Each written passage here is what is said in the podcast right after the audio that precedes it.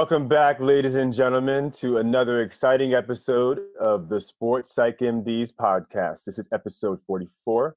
We have an exciting show today, none other than the great Andre Collins, currently serving as the executive director of the Professional Athletes Foundation at the NFL Players Association, former Washington Redskins Super Bowl champion, 92. But he's also a national champion with the Penn State University Nittany Lions in 1986. Oh, and he was an All-American in 89 and a Butkus Award finalist, which goes to the best linebacker in college football. Great football player on the field, but I think what he's doing off the field is even better. And you touched on that. He's working with NFLPA. He talks about this passport to wellness, which definitely includes mental health, addiction counseling, spousal, couples counseling. He sure does. Smocks and Jocks. He's a little bit of a painter as well. Yeah, it's a jack of all trades, you know, more than just an athlete. And, you know, he's a guy that really, you know, has been not just a great player, but a great ambassador for the league, a great leader, mentors young players, young NFL athletes. And, yeah, he's just an all-around great guy. And we're going to talk a lot about, you know, the things that we have become our kind of our bread and butter, you know, mindfulness, gratitude, resilience. Of him forward in his career, both on the field and off the field. Yep, absolutely. And I think this is a great, and kind of the series we've been doing, we had the new NFL player on, Tremaine Akram. We had the sports psychologist for the Rams, Dr. Hastings. And now we have someone from the NFL Players Association, Mr. Andre Collins, on today. So the NFL and the NFLPA, they're making strides in the right direction to address mental health concerns. And I mean, the sky's the limit. Things are headed in the right direction. And we're really fortunate to have Mr. Collins on today. I thought it was pretty cool, too, that he was willing to kind of address the issue around social justice related to the Washington Redskins naming. Oh, yeah. You came out hot with that question.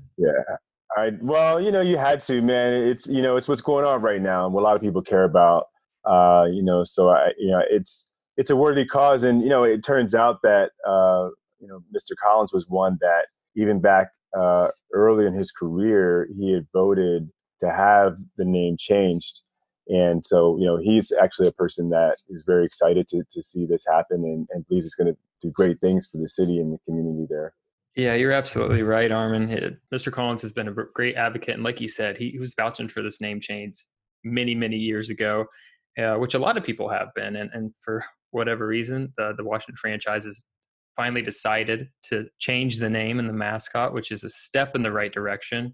But I have a lot of thoughts on that, and I wanted to hear what you guys are thinking about this situation. Yeah, man. I mean, you're right. You know, it's a good step in the right direction. And anytime you have positive momentum aimed in the right direction, you want to recognize that. You know, you want to make sure that that's acknowledged, because that is definitely the kind of thing that we want to see. We want to see all of our major institutions, our major sports leagues taking steps in the right direction towards social justice, towards really committing to the players that, you know, that grind for them, you know, that put their health, you know, their safety on the line for these organizations. Like, we want to see these organizations protecting these people and understanding that even though Native American and indigenous peoples of this country don't represent a, you know, significant number of actual players, what I think a lot of people maybe don't recognize is that a lot of these players do have Native American and indigenous ancestry.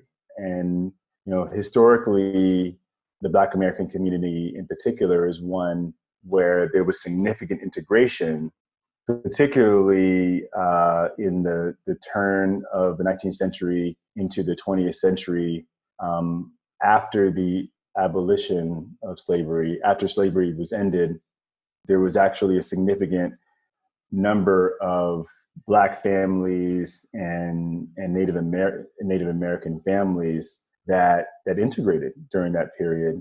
And this, of course, would be the period before many of the Native American reservations were established. My family in particular is one that has significant integration of Native American and Black American on both sides. So, you know, these are issues that really do affect many different people in a variety of ways. Not to mention the fact that there was a time, again, before the establishment of reservations that, I mean, football being America's pastime was a game that was also played by Native American people. And, you know, there's sort of a legacy, believe it or not, kind of a lost legacy of and tradition of Native American football players, you know, at the collegiate level, you know, going back to the 1800s. And it's kind of interesting to see, like, how an issue like a name change, an offensive name change, became such a controversial thing that took decades to make happen, even though there have been, you know, calls to do this from so many different people for so long. Again, we recognize that this is significant and this is important and this is a step in the right direction. But I think that what folks really want to see is they want to see that we're not just changing names, but that we're really changing people's hearts and minds. And particularly as it relates to the Native American community, that we're helping these people understand that American institutions, particularly American sports institutions, we don't support racism, and we don't support racism in any form. And in fact, we want to embrace all people, you know, and you know, encourage young Native American, Indigenous athletes to come up through the ranks and, you know, be a part of our institutions, a part of our college teams, our college athletic programs, our professional teams, and just more of an outreach effort to let other peoples know that we care about them. I mean, sports, after all, like we talked about, is a meritocracy. And not be looked at as mascots. And I think I'm glad you took it that direction, because I don't want to highlight the fact that Washington football franchise is changing their name, because ultimately it took, like you said, decades. And it wasn't until big corporations like FedEx, Nike, Amazon essentially threatened them to pull their jerseys from their sites, to not sponsor their stadiums, for them to make this change. So the almighty dollar is something that finally kind of fueled this change.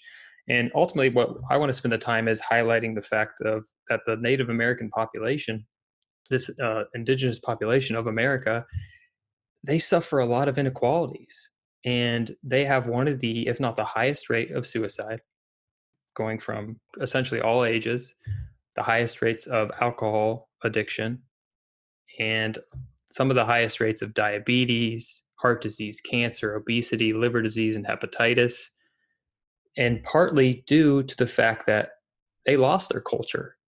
Oftentimes it was stolen from them. Their land was stolen from them. There's a lot of historical trauma. We know how much trauma can lead to stress. And we all know how much losing your culture, losing your identity, how important your culture is to your identity. And if you were to lose that, how much stress that causes. And that could lead to all these different health issues and mental health issues, which we see in these Native American communities.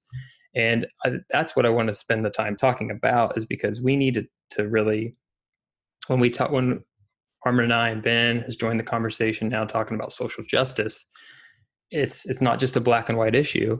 It's an issue that involves everyone, every human, and we can't forget about the Native American population. And I think the name change is just something that will give us an opportunity to speak about all the difficult issues that these populations often face. Sorry, yeah, man. No, we can't forget and we won't forget, right? We can't forget and we won't forget. We have to be, as athletes, as, you know, people who love sports, as people who support sports, we really have to be the model of change. We have to be the ones that are willing to step up and fight for what's right. You know, we talked about this before. There's this 2014 White House report on Native youth, which notes that you know, kind of to what you were saying, Native children in particular, Native children have suicide and PTSD rates that are 3 times the national average. This is comparable only to Iraq war veterans. And, you know, you think about that, I mean, these are children. And, you know, how do you ask yourself, well, how do children who live on reservations that are supposed to be protected communities, how do they have, you know, such high rates of, you know, PTSD and suicide? And, you know, I think honestly, Tori, it goes back to what we talked about before, this epigenetic transmission that happens from generation to generation, where traumatizing, you know, community trauma and traumatizing events that happen historically can continue to burden populations, you know, even many generations later. And these are issues that are really issues that should be important to all of us, because, you know, we talk about America and how much we love this country, but then, you know, we don't often respect the people that, you know, made all of this possible, right? Which are the people that came before us, the people that toiled this land and, you know, made this land fertile for all of us to be able to come now and, you know, be a part of this, you know, this great country. Yeah. It's a conversation that has to be had. I have a 2018 CDC report that shows that the suicide rates are 3.5 times higher among Native Americans. And 1/3 of those deaths, the suicide deaths, are in children. So it's an epidemic in itself, and it's something that needs to be addressed. And like you said, historical trauma that's passed down from generation to generation, stored in our DNA because of stolen land, among other things. The people from Europe, when they came over here, brought a lot of diseases with them that the Native Americans couldn't quite handle, among other things that you guys are all well aware of. So it's a conversation that needs to be had. And hopefully, ideally, this name change is just kind of now highlighting, can put the spotlight on this situation so people can have these discussions, and something can be done to help these communities, because the name change in itself is not going to help these communities. And you can even look up online and people will tell you, well, yeah, a lot of Native Americans actually agree with the name and don't want a name change. So you can find that data out there if you look for it. But what you're always going to find when you look up Native Americans is you're going to find increased risks of mental health and physical health issues. And that's something that we should be striving for with regards to equality of healthcare, equality of mental health care, and social justice. So I'm glad we were able to talk a little bit about that today before we get into this interview. Yeah. One thing that I'm curious about is what's the domino effect of the Redskins changing their name? I don't know if we can call them the Redskins anymore. I mean, the first 2 names that come to mind are the Cleveland Indians and Atlanta Braves. And the Indians management and ownership are having ongoing discussions regarding the name change. And they've already taken away the Chief Wahoo logo on their game jerseys. The Atlanta Braves have said that they're going to keep their name, but they're going to eliminate the Tomahawk celebration chant that their fans and players do. So it's interesting to see how teams are going to follow after the Redskins, and that's one thing I'm curious about. You got the Florida State Seminoles as well. Yeah, I got the Seminoles. We have a lot of teams that you know maybe need to take a look at things, but I do want to mention that I don't think that the answer here is necessarily to avoid or run away from, you know, this issue, or, you know, to consider this issue to be like a distraction for the organization. I think that's the wrong approach. I think that, you know, what this has to be is really an effort at hopefully getting the teams, the organizations, and you know, that includes the fan base as well as the players and coaching staff and, you know, organization and the executives and so forth, to really be a part of maybe reaching out to, you know, the Native American community and, hey, you know, learning more about them, you know, learning more about their culture authentically, you know, not the elements of the culture that, you know, are in our history books or our folklore or our movies about, you know, the Wild West or, you know, how the West was won. But in fact, maybe having workshops, seminars where they invite, you know, Native American peoples to come and speak, you know, and teach and, you know, where we learn about them and really, again, embrace the culture.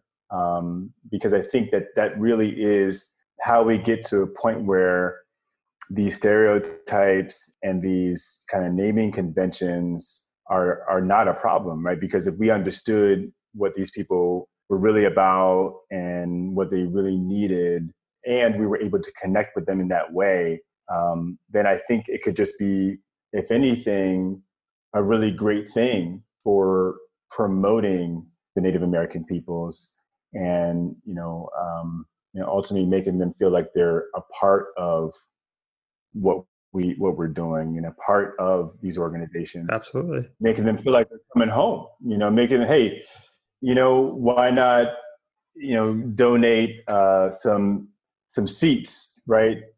Just like we have seats that we dedicate at some of these games for our veterans. I've actually had the benefit of being in the stands in the veterans, a special section dedicated to the veterans. And, you know, it's great. And, you know, we got a salute from the crowd and everything. But I would consider what our Native peoples and indigenous peoples to have gone through, and frankly, what they represent, to be just as important, you know, as what my role and the role of other veterans represent. So, you know, things like that. Yeah. And I want to keep highlighting different things like the life expectancy of an American Indian and Alaskan Native born today have a life expectancy less than 5.5 years compared to all other races. So these are the things where we need to address. Yeah, we can give them some seats to the game. I think that'd be helpful. That'd be cool.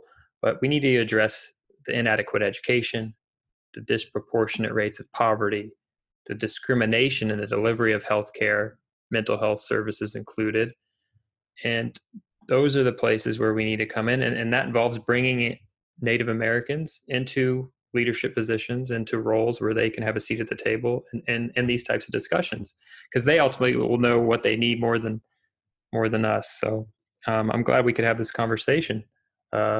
Anything else you guys want to speak on before we get into this interview? Maybe covered all the bases. No, man, I'm just glad that we're able to talk about these things. You know, I just feel like there was a day in time not too long ago where a discussion like this would have been very controversial and, you know, would have potentially, you know, it would have fallen on deaf ears. But I feel like, you know, this is a really great time in history. A lot of people are wanting to open their eyes, wanting to learn, and wanting to make positive changes for their communities. And this is a community of people that have been left behind for far too long. And I'm just really proud that we can stand up for them. We can deliver a message of hope for those people, our people. All right, guys, I hope you enjoyed the interview today with Andre Collins, national champion, Super Bowl champion, and current executive director of the Professional Athletes Foundation at the NFLPA. Enjoy. Here we go.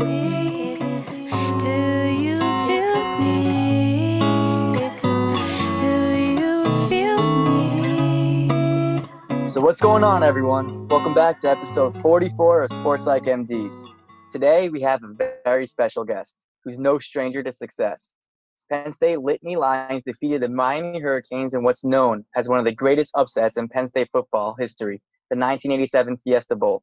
He was then drafted by the Washington Redskins and played in the NFL for 10 years, 5 in Washington, 3 in Cincinnati, 2 in Chicago, and 1 in Detroit. He's played in 7 playoff games, most notably the 1991 Super Bowl, where he and the Redskins took down Jim Kelly and the Buffalo Bills. Today, he serves as the director of retired players in the NFLPA. Ladies and gentlemen, Andre Collins, thank you for coming on today. Oh, thanks, guys. Thanks for having me. So excited to be a part of this important conversation today. Just ready to share, you know, everything that I know about sports, mental health, the programs that we've created at the NFLPA, and, you know, whatever else you guys want to ask. So I'm an open book this Sunday afternoon. Awesome. Oh, wow. We very much appreciate you being here. It's a rare opportunity to have a Super Bowl champion join any podcast. So I think, you know, given the fact that, you know, the first professional team you played with, the Washington Redskins, you know, we know that right now there has been a lot of, I guess, public interest in that organization. And, you know, being a person that grew up in that area, you know, in Maryland, and being a Redskins fan as a child, you know, it's interesting, you know, being a person that is a member of the Black community and supporting that team. I for one, really, I had to start to really, you know, look within myself recently and ask, you know, what that meant for me, particularly given the fact that I also have Native, Indigenous as well.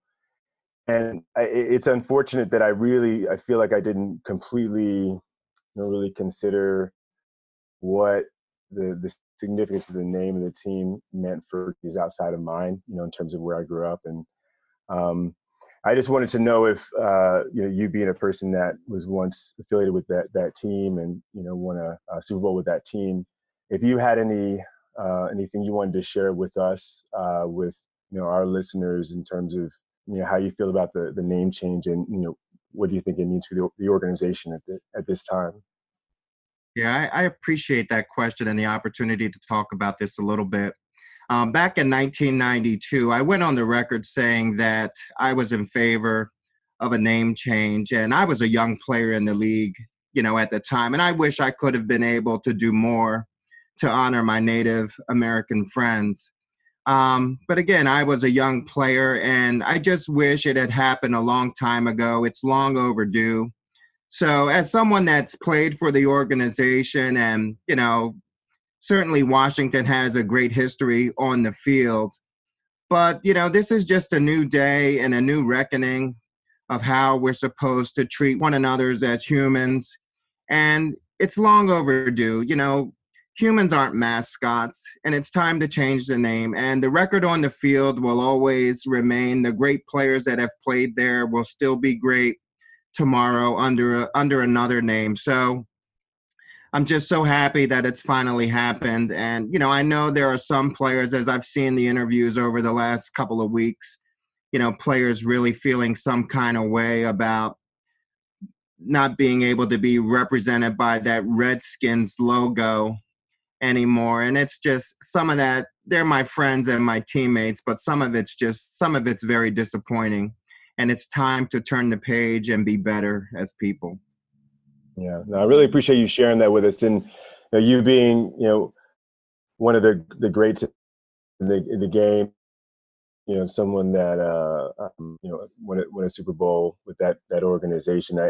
I know that your word, you know, your leadership, you know, at this time, you know, representing the Retired Players Association. You know, that means a lot. You know, hearing from you, and I think that the younger players can learn a lot.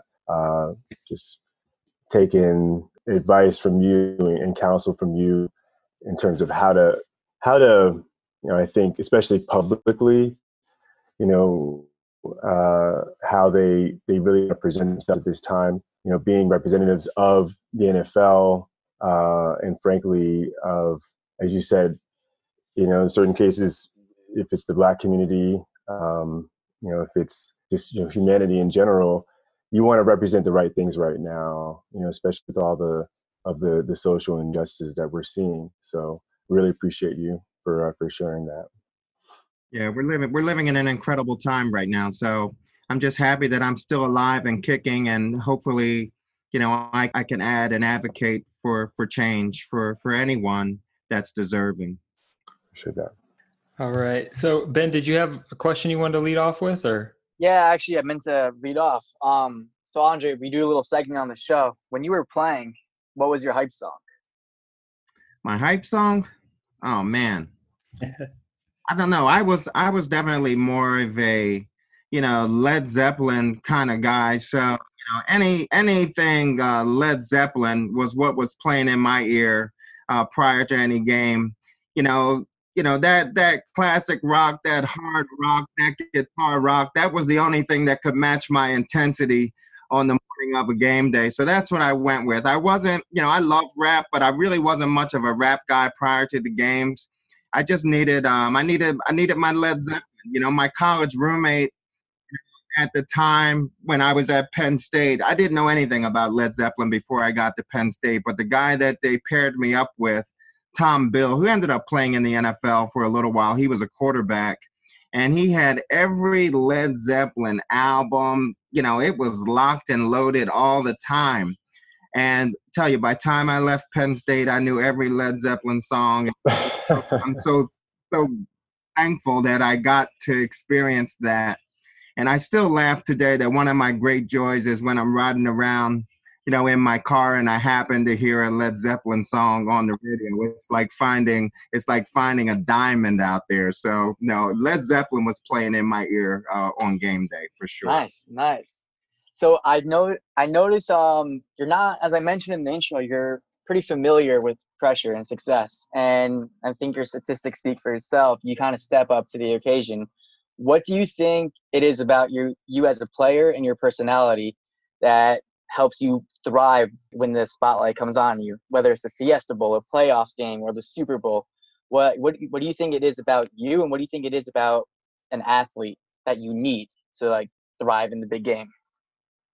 Well, I'm glad we have a lot of time blocked off, because you guys are really asking some amazing questions. I think, you know, you really have to go back to where I'm from and who I am, you know. From Cinnaminson, New Jersey. I was born into a family of 19 kids. So there were 12 boys and 7 girls, all to my mom and dad. My dad was a wallpaper hanger for almost 50 years, just a tough guy, a strong guy. And my mom was a stay-at-home mom who just really valued education, valued words, poetry, the arts. So I grew up in a really unique household. But I think the work ethic comes from my father, and just watching him go to work every day. And our family, even though we were a big family, it wasn't a hard luck story. You know, all my brothers and sisters went to college. Some even followed me to Penn State and even played in the NFL.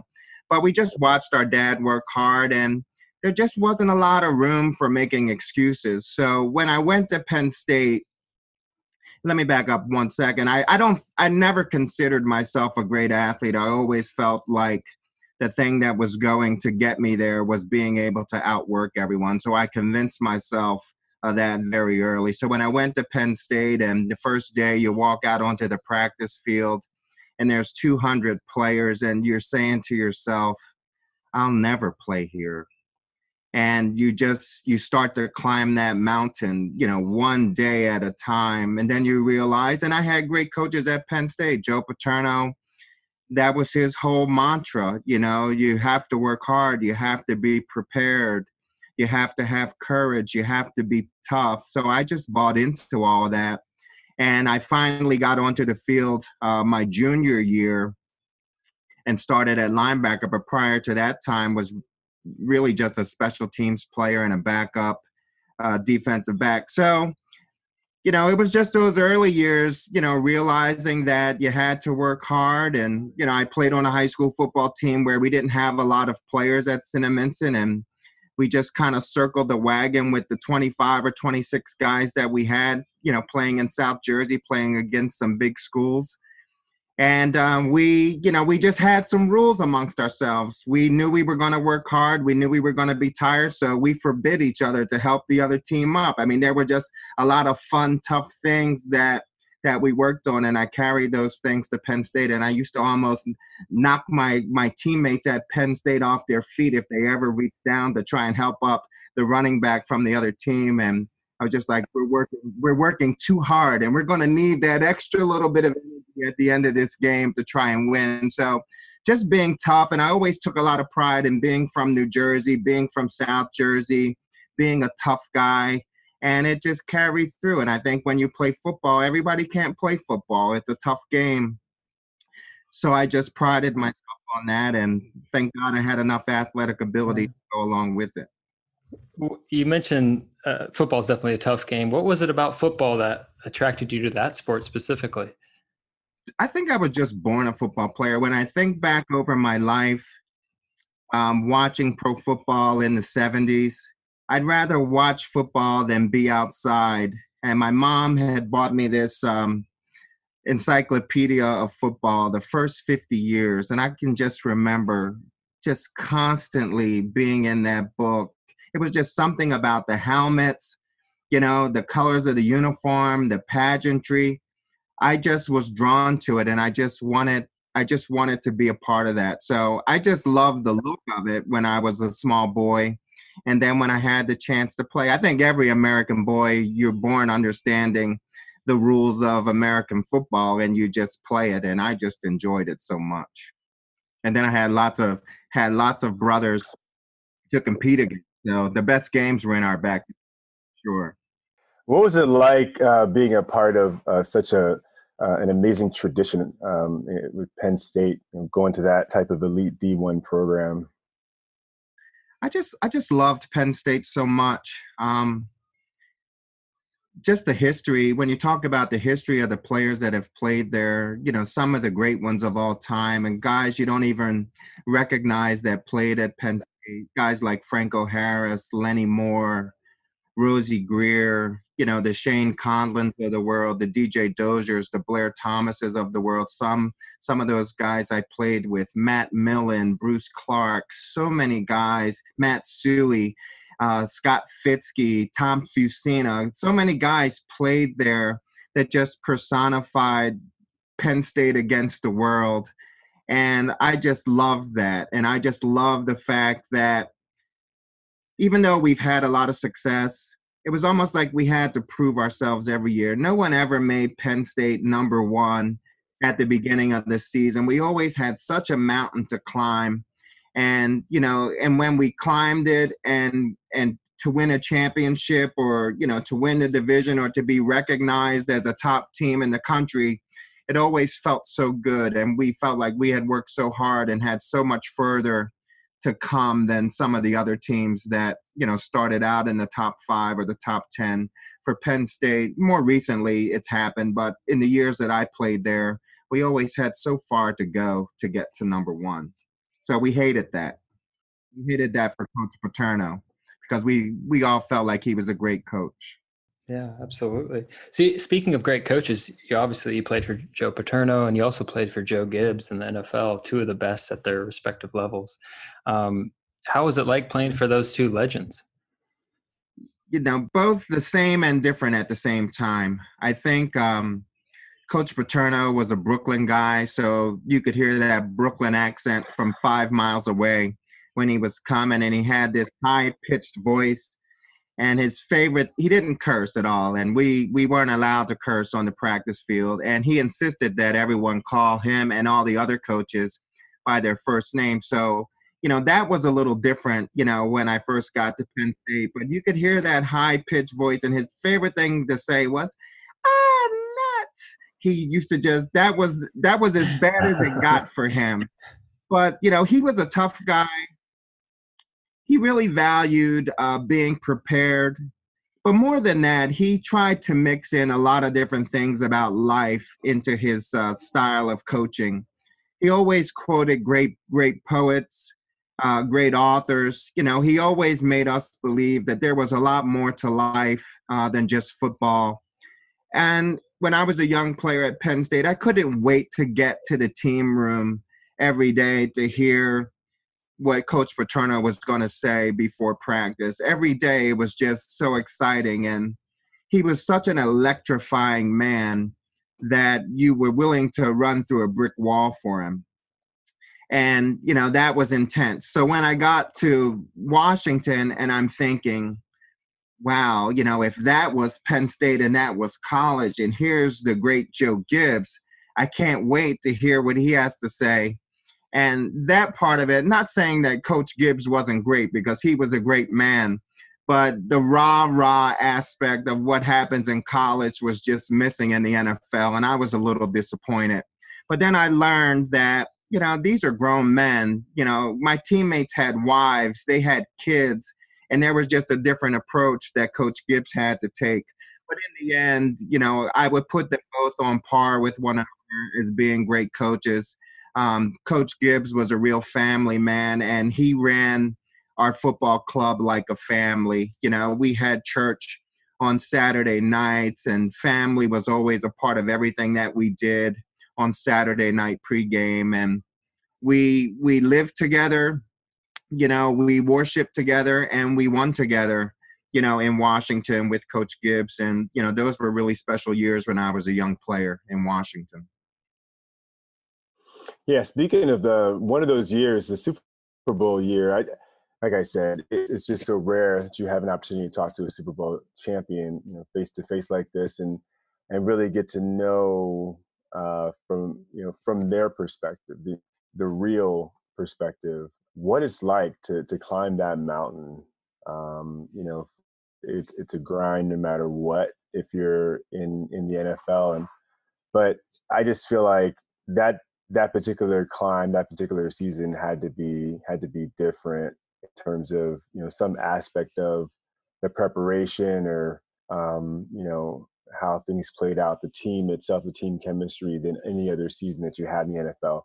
And I was just curious to know if you could share with us what that experience was like.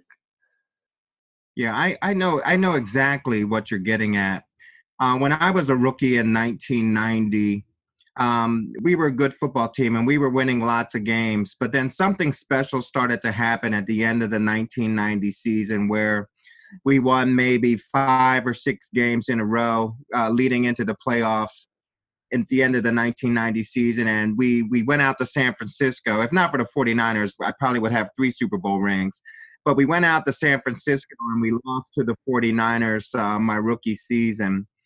And you know, when we got back to Washington, there was just this feeling, there was just this thing that we were right on the edge of having something really good, and everyone believed it. And when we came together at the start of the 1991 season, it was a veteran team mixed in with some good young talent, Brian Mitchell, Bobby Wilson. So there was this nice balance of old guys that had already won 2 Super Bowls, and then some young energy kind of coming in to kind of bring it all together.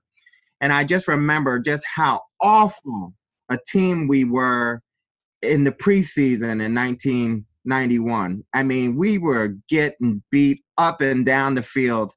And Coach Gibbs was just like, what is going on? But no one ever really seemed to worry or get nervous about it. And then when we opened the season in 1991 against the Detroit Lions on Sunday night and just really ran them off the field and then won the first 11 ball games, it was just really special. But I think it was just a combination of knowing how to win and having the right leadership on the team and just so many weapons. We were so talented. I mean, offensively, we could score from the parking lot, and defensively, there were just a lot of really smart guys and tough guys. So it was just the perfect storm when things kind of came together for us in 1991, and never really had that same thing again. Yeah, you know, one thing I want to ask about that team is that was Mark Rippon. He was the quarterback of that Super Bowl team. Yeah, is that right? Yes. Yeah.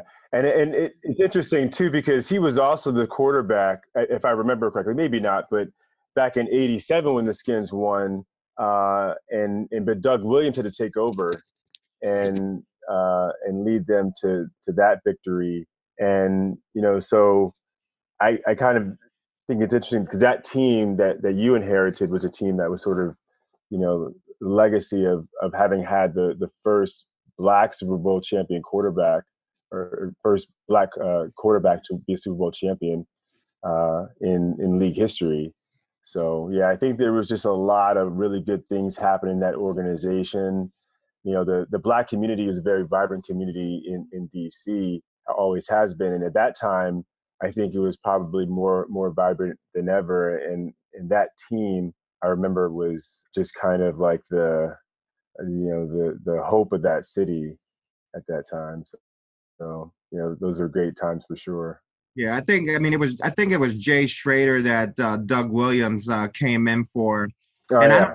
I don't know if Rippon was on the roster, but he might have been a young player on that team. But, you know, all those guys were still kind of hanging around when I've got to Washington in 1990. I've gotten to know Doug really well over the years. I remember he was retired by the time I got to Washington in 1990, but he still used to come around and hang out with the fellas. So Washington was a great place to play and a great city to be in the early 90s. And hey, I'm still here, you know, after 30 years, you know, the capital area is still home, and I can't even imagine living anywhere else, you know, after all these years. So I definitely want to get into what you've been up to after your playing career, but I wanted to ask you mentioned before you had a certain intensity to you in the locker room, and you brought some young energy to the game. So I wanted to know if you're the type of player who liked to play with a lot of emotions, like in a high emotional state, or you like to be calm, cool, and collected when you're out there on the field?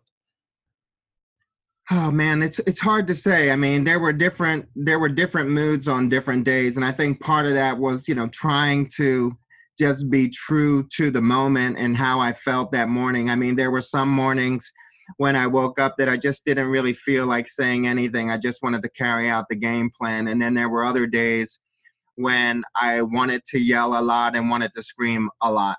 But I think for the most part, I was out there talking and fighting and yelling and screaming more than I was a quiet guy. I felt like sometimes, not that I was even a big guy or a strong guy, but I liked to fight. And I felt like a lot of times when my teammates would get hit in the back, you know, unfairly, I would take it upon myself to exact some revenge on the perpetrator. So I think that was kind of the chip that I carried on my shoulder. And that was the role that I kind of played sometimes to motivate myself. But no one's going to be an effective football player unless you're running the right plays and following the game plan. So you can't be 100% Tasmanian devil out there. You've got to go into the huddle. You've got to know your assignment. You've got to know your opponent. So in pro football, there's definitely a balance there. But you know when you're feeling good and things are really going your way and you're really able to dominate the guy that you're matched up against that day, that's when things really start to get fun. And you shove him around a couple of extra times, or you say a few extra things to him on the way back to the huddle. And I'm 52 years old now, so no one's looking for me today. But back then, there were probably a few people looking for me after some of those games. You had mentioned earlier that you had worked with a performance psychologist during your playing career. I did. He was an Olympic athlete back in the day. His name was Bill Thierfelder, and he's actually the president of Belmont Abbey College today. But, you know, he was sports performance and sports psychology all wrapped up into one. And I remember not really feeling excited about going into the 1994 season, which was my fifth year. Honestly, I just hadn't trained that much in the off season, and I just wasn't ready. I wasn't ready to compete. I just wasn't ready to ask my body to do some of the things that it needed to do. And I happened to go off to this summer football camp where I was going to be one of the counselors for the kids. And I saw Dr. Thierfelder there, and he said, hey, why don't you come listen to my talk a little later in the afternoon? And when I went and sat in the back of the room and kind of listened to his talk, he talked a lot about focus and, you know, what is my purpose as a person and what is my purpose as an athlete? And all three of those things I was really missing. I was really restless at the end of the 1993 season. preparing for the 1994 season. There was just something about it. I just didn't want to do it. I really didn't. I knew I had to do it because I had this talent and I was still young enough to play and be impactful and be productive, but I just couldn't wrap my mind around wanting to do it. And I spent a lot of days sitting in my apartment leading up to that 1994 season, really unmotivated, until I met Dr. Thierfelder, and we started to have some sessions. And we talked a lot about focus, going through some focus training. And then when we got the purpose, and, you know, I don't mind sharing this because I am a God-fearing man, and Bill has helped shape a lot of that. He wanted to understand what my relationship was like with God and where was the purpose in my life, you know, at that time. So it just really challenged me. And, you know, I was driving a big fancy car back then, and I drive up to York, Pennsylvania to meet him to work out, you know, on some of the tracks up there in York. And, you know, he had given me this little, you know, Bible book, and I, you know, leaving one of the workouts, I just threw it in the back seat of my car and forgot all about it. And I drove home, and I just was really restless. This was 2 weeks before even going to training camp, just so restless, didn't want to do it. So I'm looking for food. I'm looking for, you know, drinks, anything to take my mind off of what is to come in the next couple of weeks. And then I look over and I saw that little blue book, and, you know, I just committed right then and there. I said, you know what, I'm going to read one page a night to see what this does for me. And instantly it kind of calmed me down. It kind of set some boundaries for me and my purpose. And then I really started to work intensely with Bill on trying to try and be the person that I needed to be to perform at the highest level. And it was all about focus and performance after that. And going into that 1994 season, for a guy that hadn't really trained much, grossly out of shape, really, when I showed up, the energy that I gained through Dr. Thierfelder, the sports psychology, the focus training, the purpose training, I had energy just pouring out of me. And statistically, I still look back, statistically, it was my best year statistically. Wow. I led the team in tackles. I led the team in interceptions. I scored a couple of touchdowns. I mean, it was just an absolute amazing year. So just happy to meet Bill at the right time. And that really propelled me through the last 5 years of my career. And I never enjoyed football so much as I did my last 5 years playing and working together with Dr. Thierfelder. Never got nervous before games. Never worried about how I was going to perform, because the end product never really mattered. It just mattered that I was going to make my best effort in those particular moments, moment to moment. And that's what I focused on, and just had tremendous results. And even today in my work life and in my family life, I always preach about just being in the moment, stringing moments together, just being the best that you can in the moment, making the best decision in the moment. Don't worry about the results. If you're making your best effort in the moment, the results will take care of itself. So that's how I live. And Bill gave me that. And I try and pass that on to the young athletes that I come across today, and even my former players as they're transforming from active players to former players. I just always try and encourage them to just feel where you are. Feel where you are and just try and be your best in that moment. That's beautiful. That's beautiful. So it sounds like your faith really grounded you, and then you learned all these different skills on how to stay focused, stay mindful of the moment. Did you have any like tricks that you used if you got distracted to keep your focus? Is there any like simple things you can share with us that you did, whether that's like deep breathing or something? There wasn't deep breathing, but you know, there was just, it might sound even a little corny, but after I had learned that I needed to be in the moment, I would always, if I was out on the practice field and I wasn't really practicing, you know, staying focused, or even if I was in a game and I wasn't practicing, you know, being focused, or I was worrying about the last play, I would always count down from 12, 11, 10, 9. And that when I got down to 0, that was it. I had to be here. I had to be right now. So counting back from 12, and I still do that today. I don't know why I chose 12.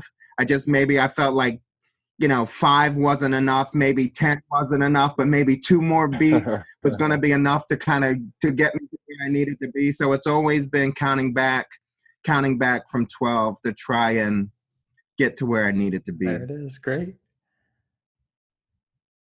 Speaking about mentality players have, I wanted to ask you, I read a quote that you said a few years back about the player's mentality, and you said that now, not this isn't word for word, but you said that back then players were willing to more or less just roll up their sleeves and do the dirty work and not really be the star of the team. They just wanted to do whatever it took to contribute to the team's success. Now everyone feels the need to be a star, or like to be like, yeah, the big name on the team. So what do you think contributed to that mentality shift between the different generations? Well, I mean, I think I vaguely remember saying that, because I talk about that a lot. I talk about, you know, I was referring probably to Washington and Penn State and my experiences there, where, especially in Washington, where there were a lot of great players on those teams, and any one of those individual players could have been a mega star anywhere else in the league. But in Washington, there was always a sacrifice for the team and a sacrifice to play your role. And I think a credit to Coach Gibbs was that no matter what role you're playing, you're important to me and you're important to this team. And I just felt like there was a stretch in the NFL where there was a lot of, you know, me. And I can't name any player outright, but it just seemed like for a stretch there was a lot of me. And when you're just making a routine tackle, you're like, hey, you know, come on, look at me. And I just think sometimes when you work together and you can kind of minimize some of that and just honor each other as teammates, that together you go far, you know. And all the best teams that I've played on have been unselfish teams where the best players have been willing to do some of the dirtiest work.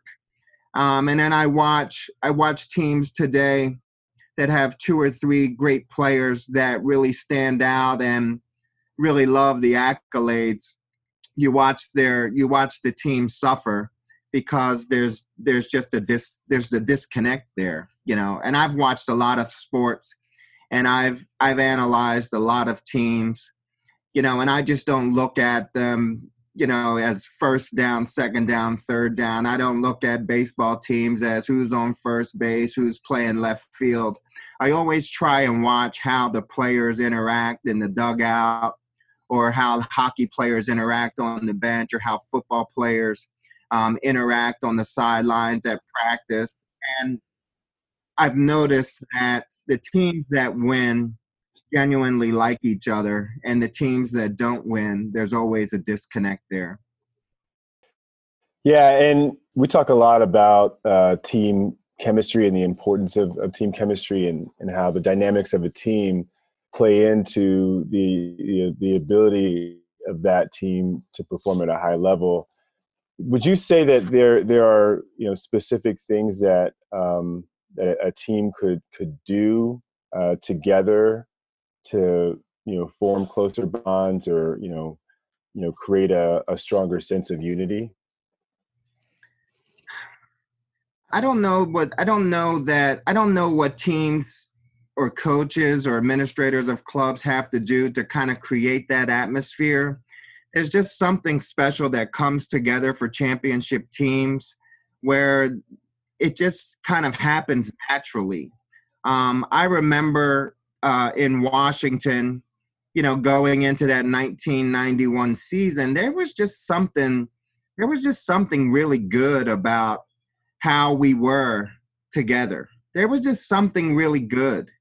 And you know, those were the best teams that I played on as pros. And then going to Cincinnati after Washington, we liked each other, but there just wasn't that, we just didn't want to be around each other, you know, after practice over, like we did in Washington, you know, Kirk Gouveia, Raven Caldwell, you know, Wilbur Marshall, you know, Alvin Walton, those guys, you know, as a young player, they dragged me all around the city. And we were together. I mean, we would all work out early in the morning, and we were together from 11 o'clock in the morning till midnight. I mean, almost every day. We wanted to be around each other. So that's I just cool. think something happens in those friendships that kind of create what a championship team is all about. And sometimes I think, you know, I wasn't part of the struggles for Washington from 88 to 91. I came in 1990, but they had a couple of tough years in 88 and 89. And then I think sometimes it's the buildup of those years where you know you can be better and you need to accomplish something, and you come in with a sense of purpose. And I feel like that's what I walked into at Penn State in 1986. You know, they had lost the national championship the year before, 1985, and they just came back in 86.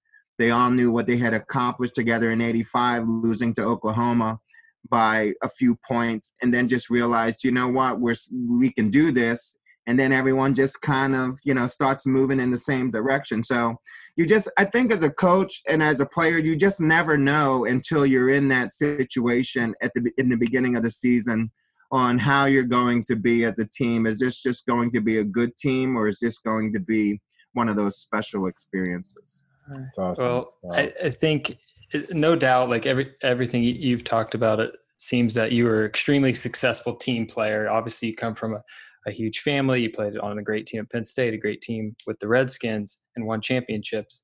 So I have this feeling that you always want to help those that are around you. And I know currently you're working for the NFLPA, but even before you were retired, or maybe this was after your career, did you start the Smocks or Jocks, and did you start painting in your free time? I noticed paintings in the background there. Tell us a little bit about that. Oh, yeah. This is just the stuff that I've hung over the years. My kids' work. We always try and honor, my wife and I, we always try and honor what they do and just kind of hang. They're much older than these paintings would depict, but they're all artists in their own right. But Smocks and Jocks was something that I was able to start after I started working with the NFLPA. I just remember in that time frame that I met Dr. Thierfelder back in 1994, I was all football. There was nothing in my life that wasn't football.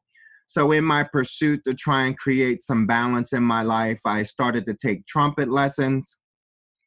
And, you know, I was a, you know, pretty decent artist in high school. I had a great art teacher in high school. And I said, you know what, maybe I'll go out and I'll buy some paints and some canvas and some brushes and just try and create some balance in my life. So I started playing the trumpet.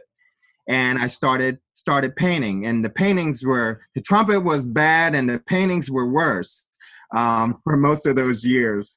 But when I got to the NFLPA, I had an opportunity and a vision to try and show a better side to former players. I wanted former players to be an example for their communities, that we're more than just players, you know, that players are so much, you know, beyond their careers. You know, the talent is immense.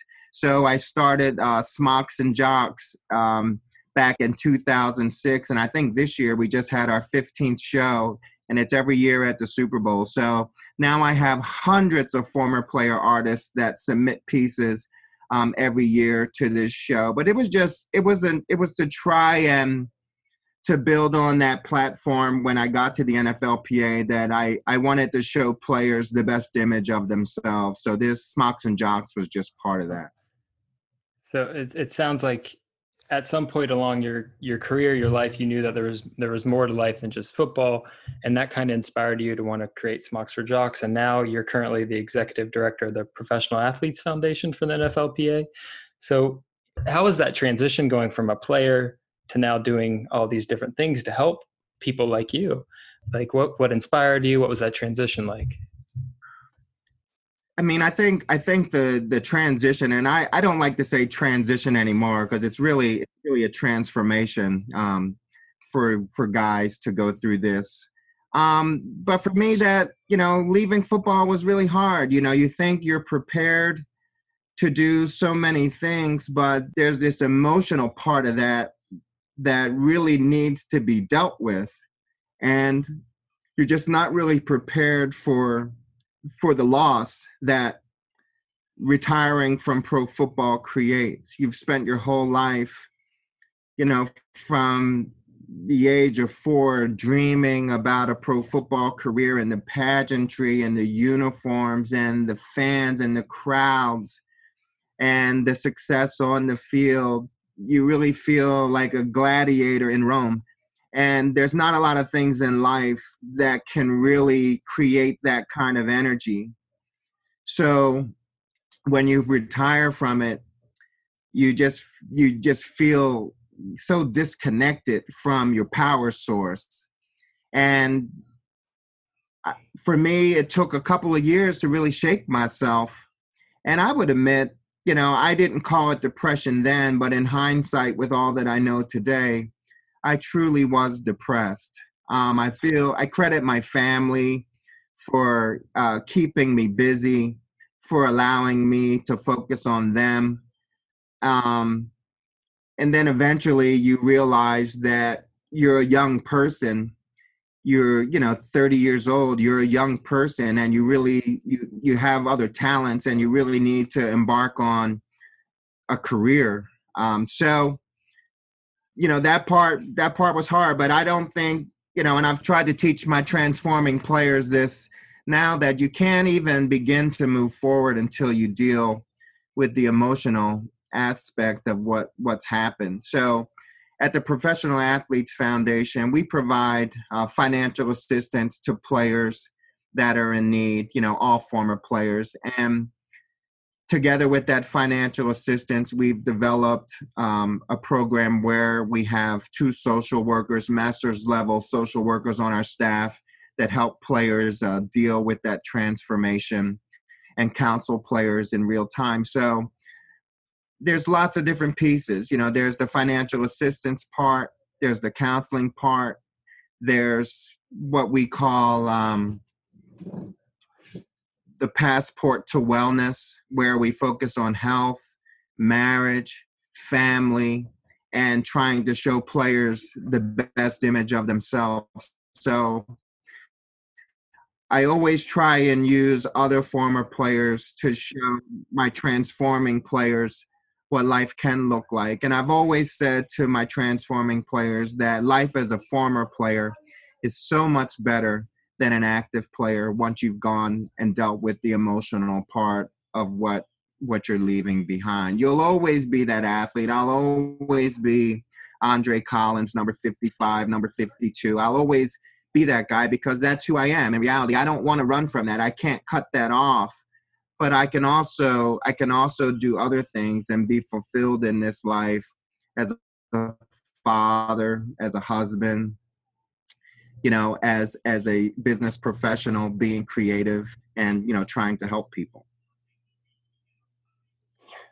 You mentioned depression is something that you experienced during that period of transition, leaving the league and, you know, having to deal with this kind of change in your identity and who you are, and ultimately having to transform yourself, right? And understand that you are more than just a football player, that there were many other things that you could be and have become. And, you know, for us, you know, we talk about, you know, these transitions for athletes and how important they are and how important it is for a mental health professional to be involved, if nothing else, than to just kind of check in and see what's going on and see if we can be of assistance. So I think it's great that you guys created this program for the players through this NFL Players Association. I wanted to say, though, you know, we talk about this a lot with depression. I mean, depression can really range. You know, it can be something as simple as, you know, maybe crying spells and, and difficulty with kind of your appetite, your sleep, your energy and stuff like that in a period of transition. But it could also be something that becomes as serious as, suicidal, kind of thoughts and, and really, severe, profound forms of dysphoria that include hopelessness and so forth. And we wanted to know, to what extent the Players Association has considered even having a more robust program that maybe involves psychiatrists and you mentioned social workers, psychologists, sports psychiatrists, and in a more comprehensive format that could even include medical therapies and kind of longer term psychotherapies. Yeah. And you raised some good points. And, I think our programs are generally robust. I mean, it's not the kind of thing, and maybe we should talk about it more, but it's not the kind of thing that we always promote. But, when I hired the first social worker at the NFLPA back in 2008, we were really on the front end of embarking on some of this type of stuff for our former players. And we commissioned a depression study with the University of Michigan, maybe going back, 12 or 13 years now. We've had a long-standing relationship with the University of Michigan Depression Center. And then that evolved into a greater relationship with Eisenhower in Ann Arbor. So the services are there, and we realized that our players have a tremendous need. But the work that we did with Michigan back in 2007, and then, having the opportunity to kind of mimic some of what the Department of Defense was doing around depression and stigma, we really needed to start to do the hard work to draw our players out of those caves, to give them a safe place and an opportunity to say that they needed help. So we really had some really strong player ambassadors that were willing to go around the country and kind of share their stories and talk to other former players. And I think over the years, through the Professional Athletes Foundation, we've just created this, I don't want to say fun, but comfortable environment where players can be with each other and the players' significant others can be there as well, just kind of sharing as family, going through this together. And I'm proud to say that from 2008 to today, I think our family of organizations that includes the Professional Athletes Foundation, the former Player Services Department, the NFLPA, and the Trust, the Players Trust, there are probably 20 or 25 social workers that are on our staff, and some, have different levels of clinical skills. So the program's pretty strong, and we're moving in the right direction, and we have some good hospital partnerships. But if our player presents in the most severe of cases, we have avenues to be able to get them the help that they need. I think the program you've created that you're directing, this Professional Athletes Foundation that you're the head of for the NFLPA, we know is doing great things. I love the fact that it's all encompassing what you mentioned, this passport to wellness. You're including like financial support, educational support, healthcare, mental health care. I even read like a lot of addiction counseling. I know substance use is something that a lot of these NFL players, concussions, a lot of injuries, a lot of pain issues. And I know that can be an issue for these retired NFL athletes. I see that you guys are doing something to combat that. Also, you mentioned the kind of family and spousal counseling as well. What I had a specific question, is this specifically you can connect with the player right after they retire? And is there any requirements as to how many years a player has to be in the league in order to qualify for these services? Yeah, for the majority of our players, as long as they've signed an NFL contract, they can engage the Professional Athletes Foundation and their services. The Players Trust, which is a different level of services, because that's collectively bargained with the NFL, you have to have two credited seasons to be able to enter into those programs. But anything that the Players Trust can do for a player that has two credited seasons, if a player has less than those two credited seasons, he can come back to the foundation and really get those same services. He would just have to enter through a different door. So it's anybody that's ever signed an NFL contract can be a member and can participate in our programs. That's amazing. That's great. You don't even have to have ever even played in a real game. As long as you signed a contract, you're part of our family. That's awesome. And we've talked with the mental health director of the NBA Players Association, and they mentioned at the current time, they don't have services for family members, but that is their end goal. I don't know if you guys also have the ability or the funds to provide services to a spouse of an NFL player. I know that you do the counseling, but I know that may be a stretch with the amount of funding that you guys have. Well, I mean, we're in a great position where, you know, pro football is a very prosperous industry. And at the Players Association, you know, for the former players and active players, we've always included the spouses. And we recognize that our spouses are the players. You know, the players' significant others are the players. So to not focus on, you know, a significant other's, you know, mental health or, you know, challenging physical needs would be egregious, and would only be hurting our player in the long run. So, you know, for most of what we do, you know, our spouses are certainly welcome to participate. Even with our heart screening just 2 years ago, well, in 2017, we started to allow the significant others of players to go through our cardiovascular screening program, because, you know, what good is it if the player's in pristine health and his wife is suffering? That's not a good balance.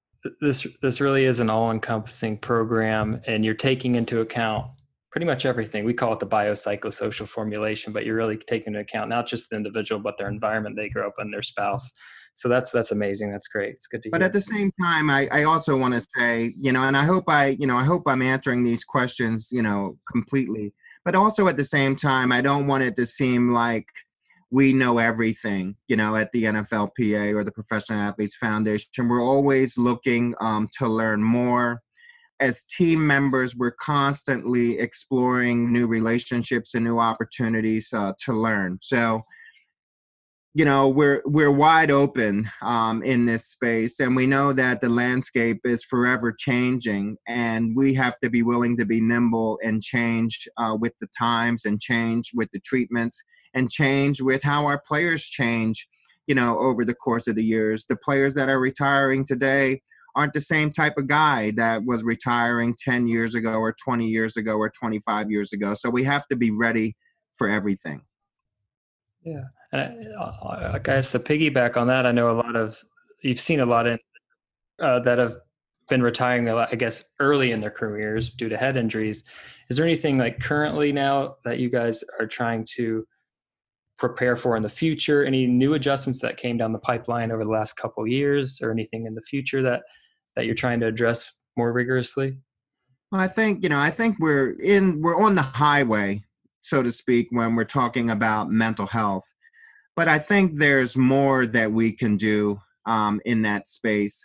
And I think through our family of services, the trust, you know, specifically is really trying to engage players as they leave the game. And every player that has two credited seasons that leaves the game and engages the trust gets assigned a program manager that in theory would stay with them until they pass away in this life, some 60 or 70 years from now. So we're trying to link our players up with a program manager and someone that can kind of hold their hand through all the different phases of transformation and transition.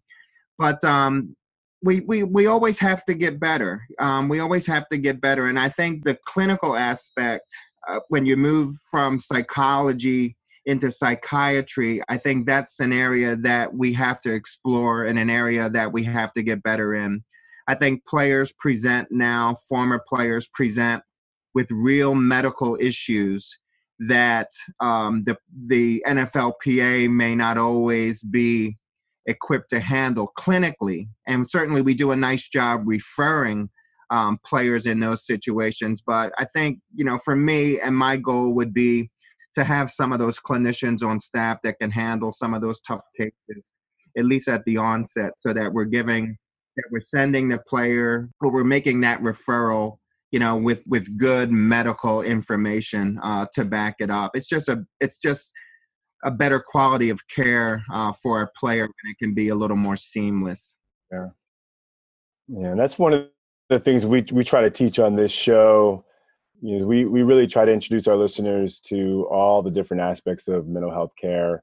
And especially with us being psychiatrists, you know, we really like to, you know, to discuss that level of care, because, you know, oftentimes it's a level of care that, you know, as you mentioned, is underrepresented in sports. And, you know, we recognize that there's a lot of different benefits, especially when you can approach care from all aspects. And you know, we appreciate as fans and listeners is our young athletes.